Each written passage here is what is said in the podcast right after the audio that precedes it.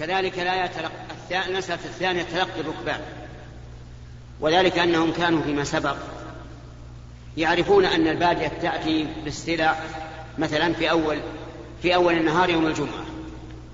فتجد بعض الناس يخرج عن البلد يطلع عن البلد إلى قريب منه ثم يتلقى الركبان ويشتري منهم قبل أن يصل أن يصلوا إلى السوق.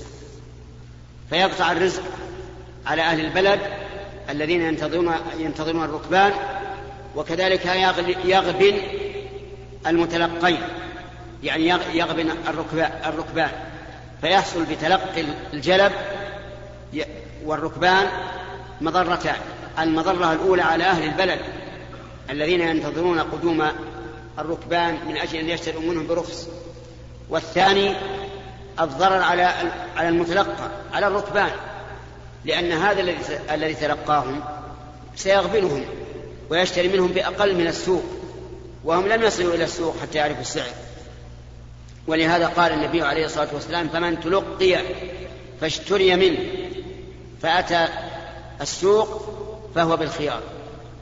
يعني أن الجالب إذا تلقاه إنسان خارج البلد واشترى منه ثم دخل البلد ووجد أنه مغبون فله أن يرد البيع لأنه قد غر وغبن. فهاتان مسألتان أما المسألة الثالثة وهي بيع المسلم على بيع أخيه فهي أيضا حرام وخطبته على خطبته حرام. بيعه على بيعه أن يقول لمن اشترى سلعة بعشرة أنا أبيع عليك مثلها بثمانية. حرام لأن المشتري سوف يحاول أن يفسخ العقد لأجل أن يأخذ السلع برخص. وكذلك الخطبة على خطبة أخيه يعني مثلا لو سمعت أن إنسانا خطب من, من أناس ابنته فذهبت وخطبت منهم فهذا حرام. إلا إذا أذن الخاطب بمعنى أنك ذهبت إلى الخاطب وقلت يا فلان سمعت أنك خطبت فلانة وأنا لي بها حاجة أتأذنني؟ إذا قال نعم لا بأس الحق له. أو يرد يعني يرده أهل البنت يكون عرفت أن فلان خطب من هؤلاء الجماعة وردوه فلا بأس أن تخطب لأنه ردوه ما, ما ليس له علق بالمرأة الآن. فأما إذا سمعت أن فلان خطب من جماعة ولكنك لم تتأكد هل ردوه أم لا فإنه لا يحل لك أن تخطب. لأنه قد يكونون على وشك أن يقبلوا فإذا خطبت منهم رفضوا. فيكون في ذلك حرمان لهذا الخاطب من حقه في المخطوبة. والله موفق.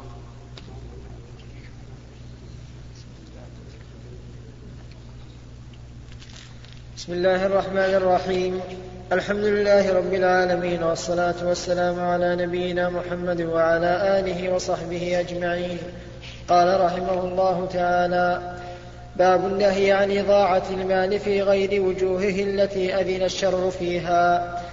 عن أبي هريرة رضي الله عنه قال قال رسول الله صلى الله عليه وسلم إن الله تعالى يرضى لكم ثلاثا ويكره لكم ثلاثا فيرضى لكم أن تعبدوه ولا تشركوا به شيئا وأن تعتصموا بحبل الله جميعا ولا تفرقوا.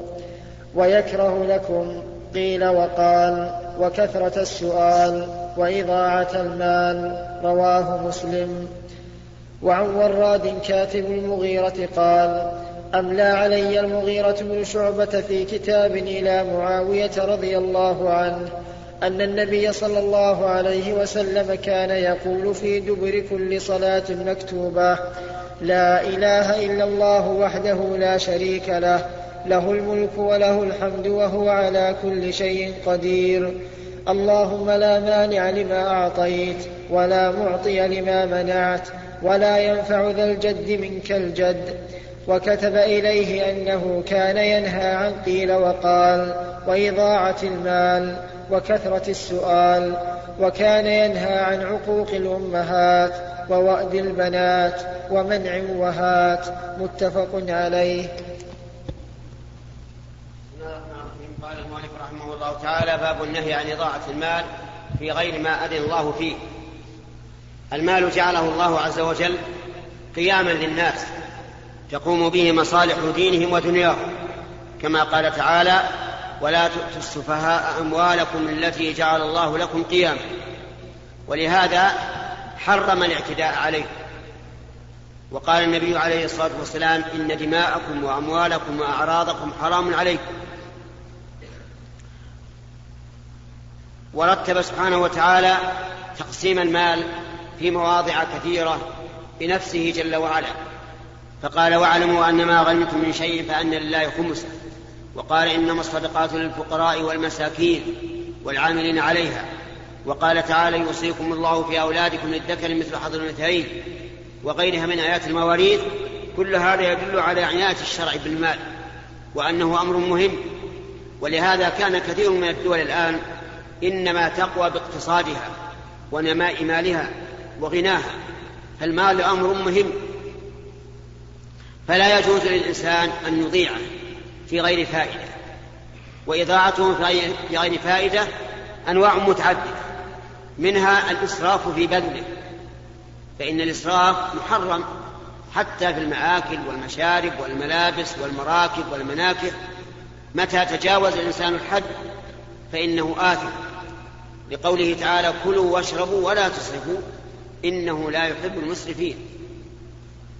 فمجاوزة الحد إسراف وهي محرمة وعرضة لأن يكره الله تعالى فاعلها. وإذا قلنا إن الإسراف مجاوزة الحد تبين لنا أن إنفاق المال يختلف. فالغني مثلا قد يؤثث بيته أو يشتري سيارته أو يلبس الثياب التي لا تعد في حقه إسرافا لأنه لم يتجاوز لم يتجاوز بها حد الغنى. لكن لو أن فقيرا فعل مثل فعله قلنا إن هذا إسراف وإنه حرام.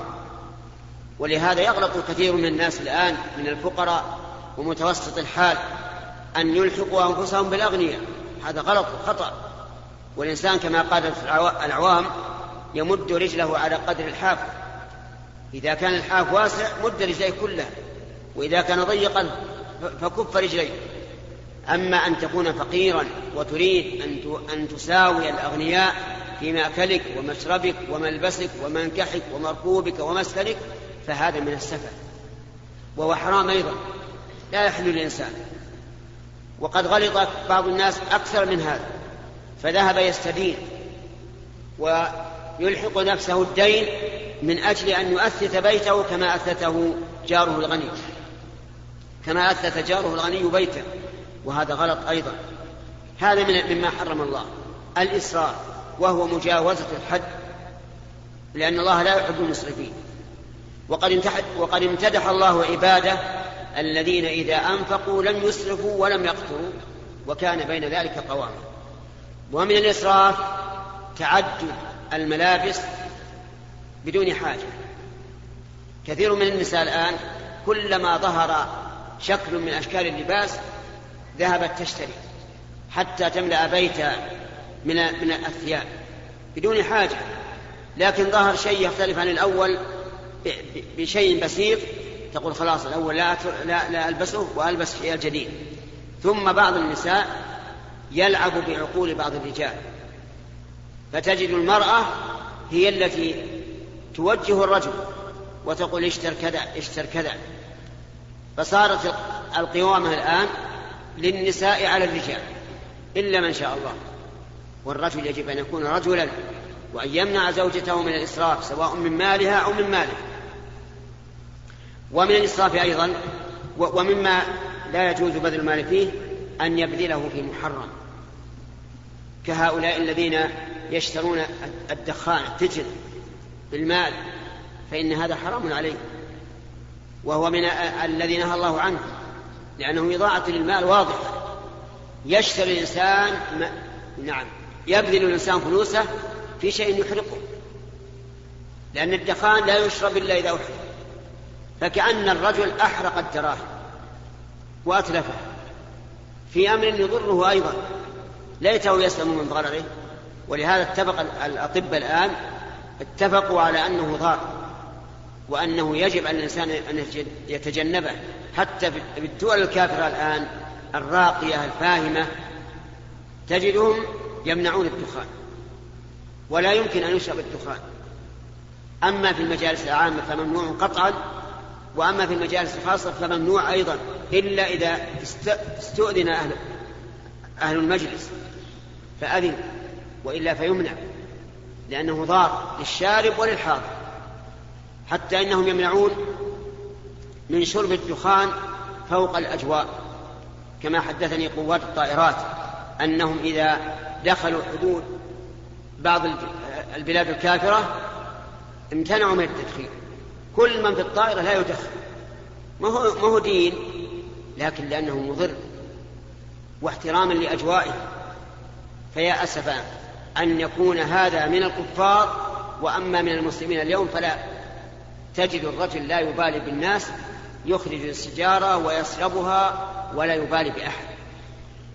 وهذا حرام عليه أولا بنفسه حرام عليه وثاني بأذية المؤمنين. الناس يتأذون بهذا. وقد قال الله تعالى والذين يؤذون المؤمنين والمؤمنات بغير ما اكتسبوا فقد احتملوا بهتانا وإثما مبينا. فهو يؤذيهم والدخان الذي يكور بينهم يدخل أيضا إلى أجوافهم ويتضررون به. هذا أيضا من الحرام. يحرم على الإنسان أن يشتري شيئا يشربه من الدخان وهو بذلك آثم ومصر على معصية وتسقط عدالته بذلك وترتفع ولايته عن من له ولاية عليه. حتى إن كثير من العلماء يقول إنه لا يزوج ابنته إذا كان يشرب الدخان. ابنته ما زوجه ليش؟ لأنه خرج عن العدالة إلى الفسق والفاسق لا ولاية له فالمسألة خطيرة من إضاعة المال أيضا أن يصرفه الإنسان في شيء لا فائدة منه بألعاب وما أشبه ذلك ومن هذا الألعاب النارية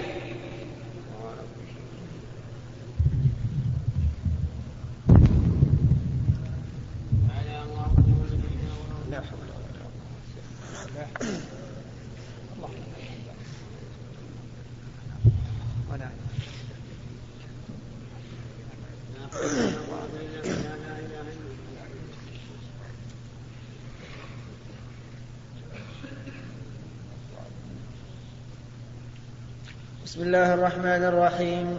الحمد لله رب العالمين والصلاة والسلام على نبينا محمد وعلى آله وصحبه أجمعين. قال رحمه الله تعالى باب النهي عن إضاعة المال في غير وجوهه التي أذن الشرع فيها. عن أبي هريرة رضي الله عنه قال قال رسول الله صلى الله عليه وسلم إن الله تعالى إن الله تعالى يرضى لكم ثلاثا ويكره لكم ثلاثا. فيرضى لكم أن تعبدوه ولا تشركوا به شيئا وأن تعتصموا بحبل الله جميعا ولا تفرقوا. ويكره لكم قيل وقال وكثرة السؤال وإضاعة المال. رواه مسلم.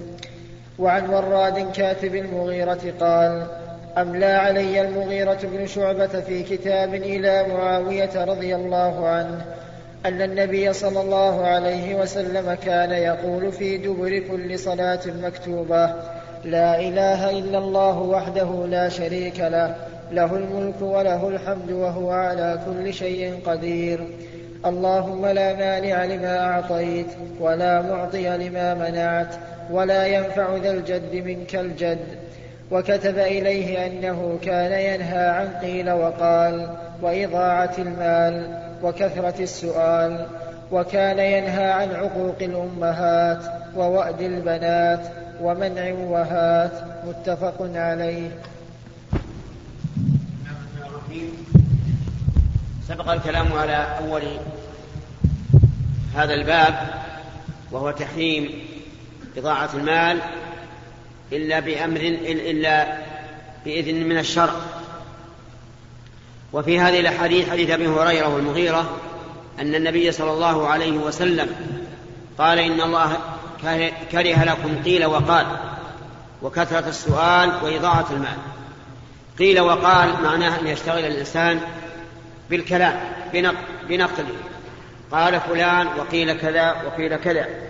كما يوجد في كثير من المفلسين الآن الذين يأمرون مجالسهم بقولهم ماذا قيل اليوم وقال فلان وماذا تقول في فلان وما أشبه ذلك.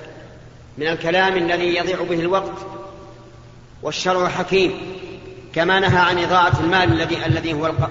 الذي جعله الله قياما للناس نهى عن إضاعة الوقت أيضا. فإضاعة الوقت قيل وقال وكثرة السؤال هذا لا شك أنه أشد ضررا على الإنسان من, من إضاعة المال. إضاعة المال ربما يخلف لكن إضاعة الوقت لا يمكن أن تخلف. الوقت يذهب ولا يرجع. لهذا يجب على الإنسان أن يتجنب الخوض. بقيل وقال وما تقول في فلان وما تقول في فلان وما أشبه ذلك. كذلك كثرة السؤال. وكثرة السؤال يحتمل أن يراد به سؤال الخلق. يعني لا تسأل الناس لا تكثر من السؤال. والسؤال إن كان سؤال مال فإنه حرام. بل لا يزال الإنسان يسأل ويسأل حتى يأتي يوم القيامة وما في وجهه مزعة لحم والعياذ بالله. ويحتمل أن يراد به كثرة السؤال عن أحوال الناس بدون حاجة وبدون فائدة. ماذا تقول في فلان؟ هل هو غني فقير عالم أو جاهل؟ وما أشبه ذلك. ويحتمل أن يراد به كثرة السؤال عن العلم الذي لا يحتاج إليه الإنسان ولا سيما في عهد النبوة لأنه يخشى أن يسأل الإنسان عن شيء لم يحرم فيحرم من أجل مسألته أو عن شيء لم يجب فيوجب من أجل مسألته. ولكن الأخير هذا يقيد بما إذا لم يحتج الإنسان إلى السؤال فإن كان يحتاج إلى ذلك كطالب العلم الذي يسأل ويستفهم فإنه لا بأس أن يسأل ويستفهم ويزيل اللبس عن نفسه. وكان صلى الله وكان عليه الصلاة والسلام ينهى عن عقوق الأمهات يعني عن قطع الأمهات من حقوقهن والأم لها حق عظيم على الولد من ذكر أو أنثى حتى إنها أحق من الأب. سئل النبي صلى الله عليه وسلم أي الناس أحق بصحبته؟ قال أم. قال ثم من؟ قال أم. قال ثم من؟ قال أم. قال ثم من؟ قال ثم أبوك فالأم لها حق كبير عظيم لأنها حملت أم ولدها كرها ووضعته كرها وأرضعته كرها وأتعب ليلها ونهارها. فلها حق عظيم. وكان ينهى و وكذلك عقوق الآباء هو أيضا من كبائر الذنوب. لكن النبي صلى الله عليه وسلم ذكر عقوق الأمهات لأنه أشد. وكان ينهى عن عقوق الأمهات وعن وأد البنات. وأد البنات هو أن من عادة الجاهلية الحمقاء أن الإنسان إذا ولد له بنت دفنها والعياذ بالله. دفنها وهي حية وإذا بشر أحدهم بالأنثى ظل وجهه مسودا وهو كظيم. يتوارى من القوم من سوء ما بشر به يعني يختفي عن الناس من سوء ما بشر به. أيمسكه على هون أم يدسه في التراب؟ يعني أيبقيها مع الإهانة وعدم المبالاة بها أم يدسه في التراب يدفنه وهو حي؟ حتى إن بعضهم والعياذ بالله كان يحفر حفرة لابنته فطار شيء من الغبار على لحيته وهو يريد أن يدفنها فنفضت لحيته عن التراب ودفنها والعياذ بالله.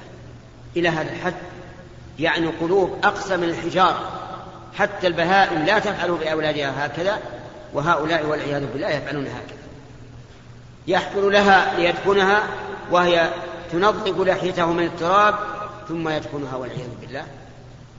وكان بعضهم يحفر لابنته فإذا أحست بذلك قامت تتدخل به يا أبتي يا أبتي فيمسكها ويطرحها حتى يدفنها نعوذ بالله. نسأل الله العافية. مع ما في كفالة البنات من الأجر العظيم ما من إنسان يكفل ثلاث بنات يحسنون إليهن إلا كن حجابا له من النار. قالوا واثنتان يا رسول الله؟ قال واثنتان. قال وواحدة قال وواحدة وكان الإمام أحمد رحمه الله إذا قيل له ولد لك بنت قال ولدت البن... الإناث للأنبياء. ولدت الإناث للأنبياء. الأنبياء عليهم الصلاة والسلام يولد لهم, لهم بنات. فها هو أشرف الأنبياء عليه الصلاة والسلام محمد له أربع بنات. وله ثلاث أولاد. أربع بنات وثلاثة أولاد. والذين بلغوا الحلم منهم هم البنات. وأما الأولاد البنين فهم صغار. أكبرهم إبراهيم توفي وله ستة عشر شهرا. سنة وأربعة أشهر رضيع وكان له مرضع في الجنة لإبراهيم ابن النبي عليه الصلاة والسلام. وأما البنات الأربع فثلاث منهن متن في حياته عليه الصلاة والسلام. وهن زينب ورقية وأم كلثوم. والرابعة فاطمة ماتت بعده بأشهر. فالحاصل أن البنات إذا من الله على الإنسان بهن وكفلهن وأحسن إليهن كن له حجابا من النار. ومنع وهات يعني وينهى عن منع وهات.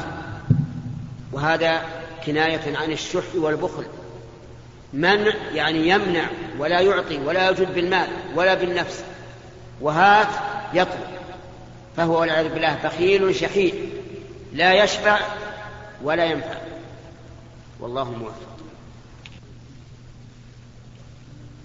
بسم الله الرحمن الرحيم. الحمد لله رب العالمين والصلاة والسلام على نبينا محمد وعلى آله وصحبه أجمعين. قال رحمه الله تعالى باب النهي عن الإشارة إلى مسلم بسلاح ونحوه سواء كان جادا أو مازحا والنهي عن تعاطي السيف مسلولا. عن أبي هريرة رضي الله عنه عن رسول الله صلى الله عليه وسلم قال لا يشر أحدكم إلى أخيه بالسلاح. فإنه لا يدري لعل الشيطان ينزع في يده فيقع في حفرة من النار. متفق عليه. وفي رواية لمسلم قال قال أبو القاسم صلى الله عليه وسلم من أشار إلى أخيه بحديدة فإن الملائكة تلعنه حتى ينزع وإن كان أخاه لأبيه وأمه وعن جابر رضي الله عنه قال نهى رسول الله صلى الله عليه وسلم أن يتعاطى السيف مسلولا. رواه أبو داود والترمذي وقال حديث حسن. قال رحمه الله تعالى باب النهي عن الإشارة عن الإشارة بحديدة أو نحوها يعني على أخيه. سواء جادا أو هازلا والنهي عن تعاطي السيف مسلولا. هاتان مسألتان المسألة الأولى أن يشير إلى أحد بسلاح أو حديدة أو حجر أو ما أشبه ذلك كأنه يريد أن يرميه به. فقد نهى النبي صلى الله عليه وسلم عن ذلك لأنه ربما يشير هكذا كأنه يريد أن يرميه بالحجر أو بالحديدة أو نحوها فينزع الشيطان في يده وتنطلق من يده فيقع في حفرة من النار والعياذ بالله. وكذلك أيضا ما يفعله بعض السفهاء يأتي بالسيارة مسرعا نحو شخص واقف أو جالس أو مضطجع يلعب عليه ثم يحرفها إذا قرب منه يحرفها بسرعة حتى لا يتسع. هذا أيضا ينهى عنه. كالإشارة بالحديدة لأنه لا يدري لعل الشيطان ينزع في يده فلا يتحكم في السيارة وحينئذ يقع في حفرة من النار. ومن ذلك أيضا أن يشري الكلب به يكون إنسان عنده كلب ويأتي إنسان آخر إليه زائرا أو نحو ذلك فيشري الكلب به يعني يغريه به. فإنه ربما ينطلق الكلب ويأكل هذا الرجل أو يجرحه ولا يتمكن من صده بعد ذلك. فالمهم أن جميع أسباب الهلاك ينهى الإنسان أن أن يفعلها سواء كان جادا أو هازلا كما دل على ذلك حديث أبي هريرة. أما تعاطي السيف مسلولا فمثله أيضا ينهى عنه لأنه ربما إذا مد يده ليأخذ السيف وهو مسلول ربما تضطرب يدك أنت فتنقطع يد الآخر يد الآخر وكذلك السكين ونحوها لا تتم... لا لا تتعاطاها وهي موجهة إلى صاحبك إذا أردت أن تعطيه السكين فأمسك. بالسكين من عندك واجعل المقبض نحو صاحبك لئلا يقع في المحذور يعني ريشة السكين إذا أردت أن تعطيها صاحبك فاجعلها مما يليك واجعل المقبض مما يلي صاحبك حتى لا يقع في آه، زلة يد فتنجرح يده. ومن ذلك أيضا إذا كان معك عصا وأنت تمشي بين الناس فلا تحمله عرضا لأنك إذا حملته عرضا ربما يتأثر به من وراءك أو من أمامك ولكن امسكه نصبا واقفا إما أن تتعكز عليه أو تمسكه واقفا حتى لا تؤذي من وراءك أو من أمامك. كل هذا من الآداب الحميدة التي ينبغي للإنسان أن يسلكها في حياته حتى لا يقع في أمر يؤذي الناس أو يضرهم. والله موفق. الحمد لله رب العالمين والصلاة والسلام على نبينا محمد وعلى آله وصحبه أجمعين. قال رحمه الله تعالى باب كراهة الخروج من المسجد بعد الأذان إلا لعذر حتى يصلي المكتوبة عن أبي الشعثاء قال كنا قعودا مع أبي هريرة رضي الله عنه في المسجد فأذن المؤذن. فقام رجل من المسجد يمشي فأتبعه أبو هريرة بصره حتى خرج من المسجد فقال أبو هريرة أما هذا فقد عصى أبا القاسم صلى الله عليه وسلم. رواه مسلم. قال المؤلف رحمه الله تعالى باب كراهة الخروج من المسجد بعد الأذان حتى يؤدي الصلاة المكتوبة. وذلك أن المؤذن إذا أذن فإنه يقول للناس حي على الصلاة يعني أقبلوا إليها والخروج من المسجد بعد ذلك معصية فإنه يقال له أقبل ولكنه يدبر. ثم ذكر حديث أبي الشعثاء أنه كان كأنهم كانوا قعودا مع أبي هريرة رضي الله عنه فقام رجل يمشي فأتبعه أبو هريرة بصرة. حتى إذا خرج من المسجد قال أما هذا فقد عصى أبا القاسم صلى الله عليه وسلم. وإنما أتبعه بصرة لينظر هل هو يمشي ليكون في جهة أخرى من المسجد أم ماذا يريد. فلما خرج تبين له أنه أراد الخروج من المسجد. قال أما هذا فقد عصى أبا القاسم يعني بذلك رسول الله صلى الله عليه وسلم. وإذا قال الصحابي فقد عصى أبا القاسم فهو في الحكم المرفوع يعني كأنه يقول فقد نهى عن ذلك رسول الله صلى الله عليه وسلم. استدل العلماء بهذا الحديث على أنه يحرم الخروج من المسجد بعد الأذان لمن تلزمه الصلاة إلا لعذر. فمن العذر أن يكون حاقنا يعني يحتاج إلى بول. أو حاقبا يحتاج إلى غائط أو معه ريح محتبسة يحتاج إلى أن ينقض الوضوء أو أصابه مرض يحتاج أن يخرج معه أو كان إماما في مسجد آخر أو مؤذنا في مسجد آخر. وأما إذا خرج من هذا المسجد ليصلي في مسجد آخر فهذا فيه تردد. قد يقول قائل إن الحديث عام. وقد يقول قائل إن الحديث في من خرج لئلا يصلي مع الجماعة. وأما من خرج من مسجد ليصلي في آخر فهذا لم يفر من صلاة الجماعة ولكنه أراد أن يصلي في مسجد آخر. وعلى كل فلا ينبغي أن يخرج حتى وإن كان يريد أن يصلي في مسجد آخر إلا لسبب شرعي. مثل أن يكون في المسجد الثاني جنازة يريد أن يصلي عليها أو يكون المسجد الثاني أحسن قراءة من المسجد الذي هو فيه أو ما أشبه ذلك من الأسباب الشرعية. فهنا نقول لا بأس أن يخرج. والله الموفق بسم الله الرحمن الرحيم. الحمد لله رب العالمين والصلاة والسلام على نبينا محمد وعلى آله وصحبه أجمعين. قال رحمه الله تعالى باب كراهة رد الريحان لغير عذر.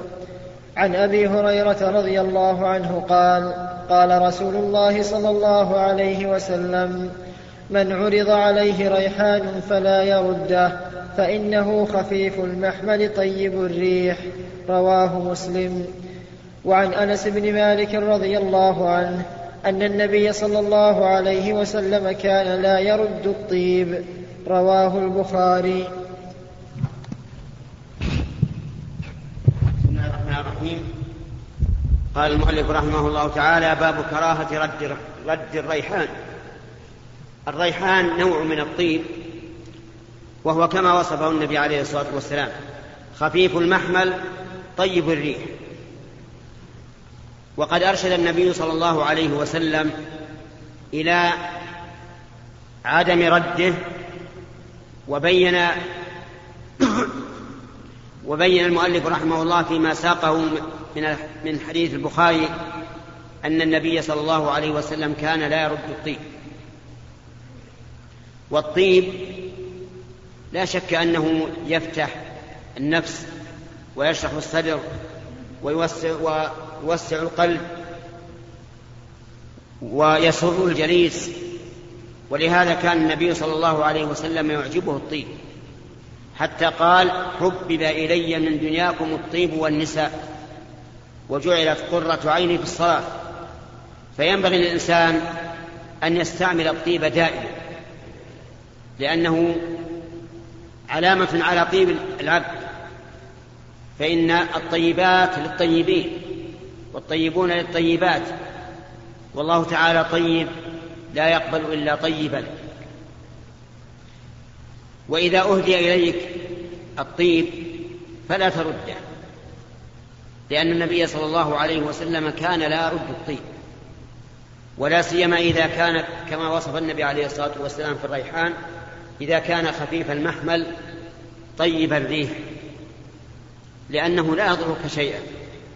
لكن لو خفت أن هذا الذي أهدى إليك الطيب سيتكلم في المجالس أو يمن عليك في المستقبل فيقول أنا أهديت إليك كذا وهذا جزائي ويريد منك أن يستخدمك بما أهدى إليك فهنا لا تقبل هديته لأن هذا يبطل أجره وثوابه بالمن والأذى أما إذا كان لا يضرك شيء لا يضرك منه شيء شيء فإن الأفضل أن لا ترده والله الموفق.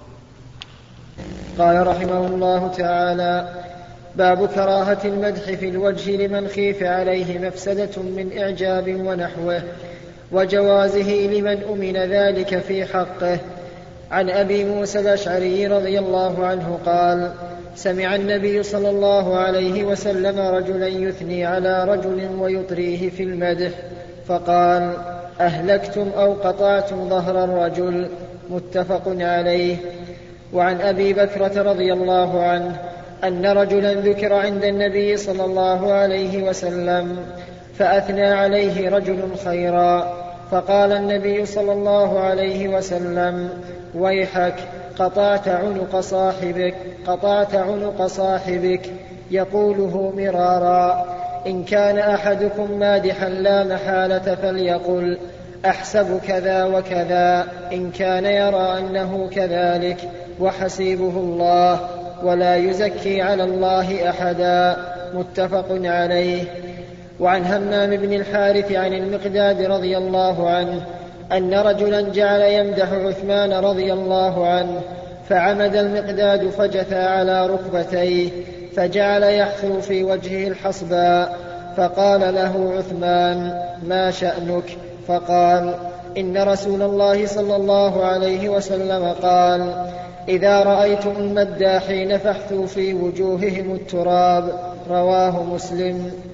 فهذه الأحاديث في النهي وجاء في الإباحة أحاديث كثيرة أحاديث كثيرة صحيحة. قال العلماء وطريق الجمع بين الأحاديث أن يقال إن كان الممدوح عنده كمال إيمان ويقين ورياضة نفس ومعرفة تامة بحيث لا يفتتن ولا يغتر بذلك ولا تلعب به نفسه فليس بحرام ولا مكروه. وإن خيف عليه شيء من هذه الأمور كره مدحه في وجهه كراهة شديدة.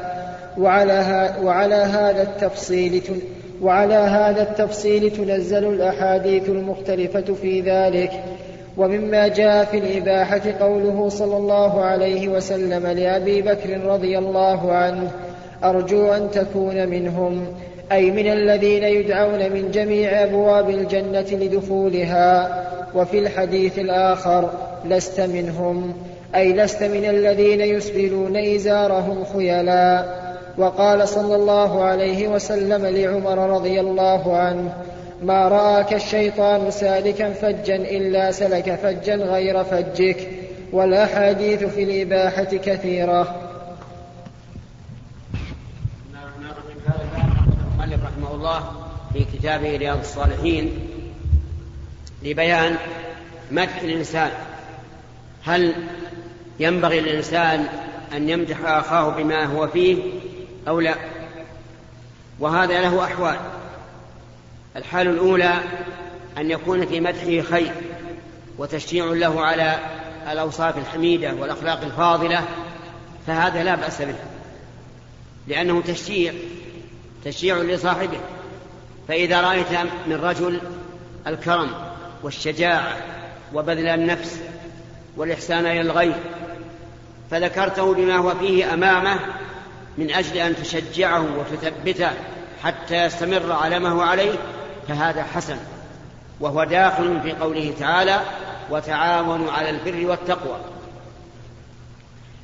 والثاني أن تمدحه لتبين فضله لتبين فضله بين الناس وينتشر ويحترمه الناس كما فعل النبي صلى الله عليه وسلم مع أبي بكر وعمر رضي الله عنهم أما أبو بكر فإن النبي صلى الله عليه وسلم تحدث ذات يوم وقال من أصبح منكم صائما فقال أبو بكر أنا فقال من تبع منكم جنازة فقال أبو بكر أنا فقال من عاد اليوم مريضا فقال أبو بكر أنا وذكر أشياء فقال النبي صلى الله عليه وسلم ما اجتمعنا في امرئ إلا دخل الجنة.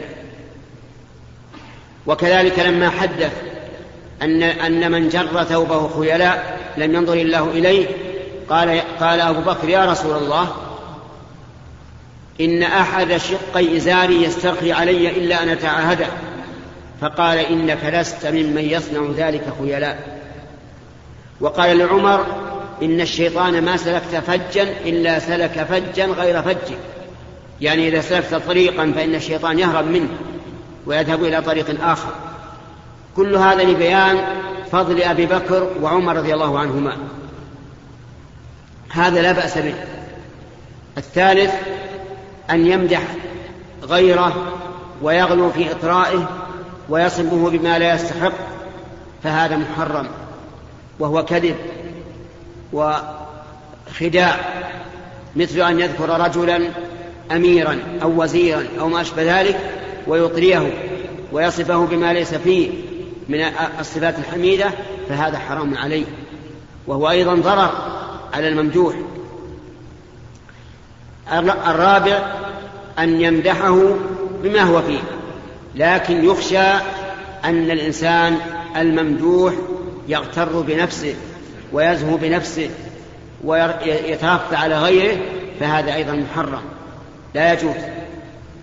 وذكر المؤلف أحاديث في ذلك أن أن رجلا ذكر عند النبي صلى الله عليه وسلم آخر فأثنى عليه فقال ويحك قطعت عنق صاحبك.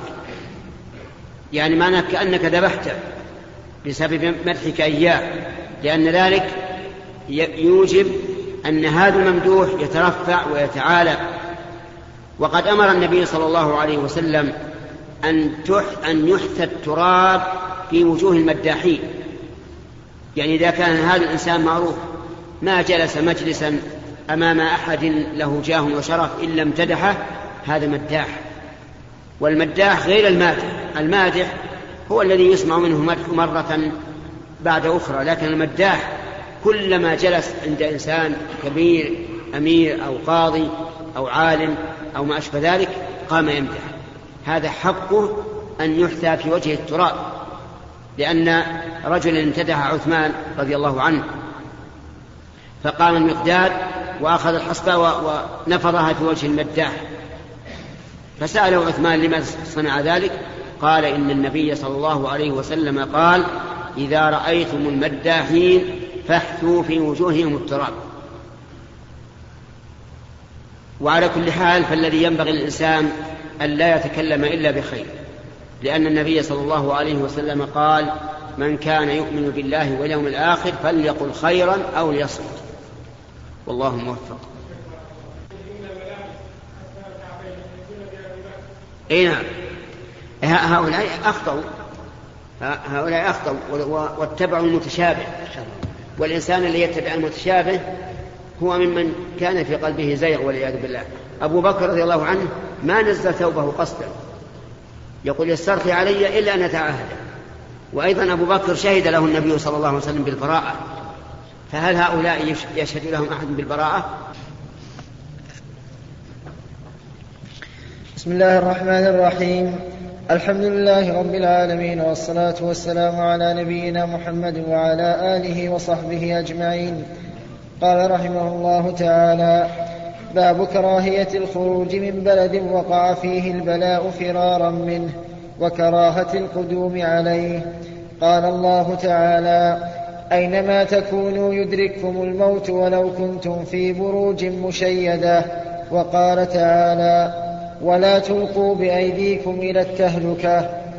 عن ابن عباس رضي الله عنهما أن عمر بن الخطاب رضي الله عنه خرج إلى الشام حتى إذا كان بسرغ لقيه أمراء الأجناد.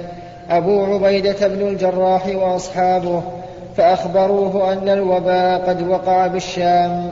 قال ابن عباس فقال لي عمر ادع لي المهاجرين الأولين. فدعوتهم فاستشارهم وأخبرهم أن الوباء قد وقع بالشام.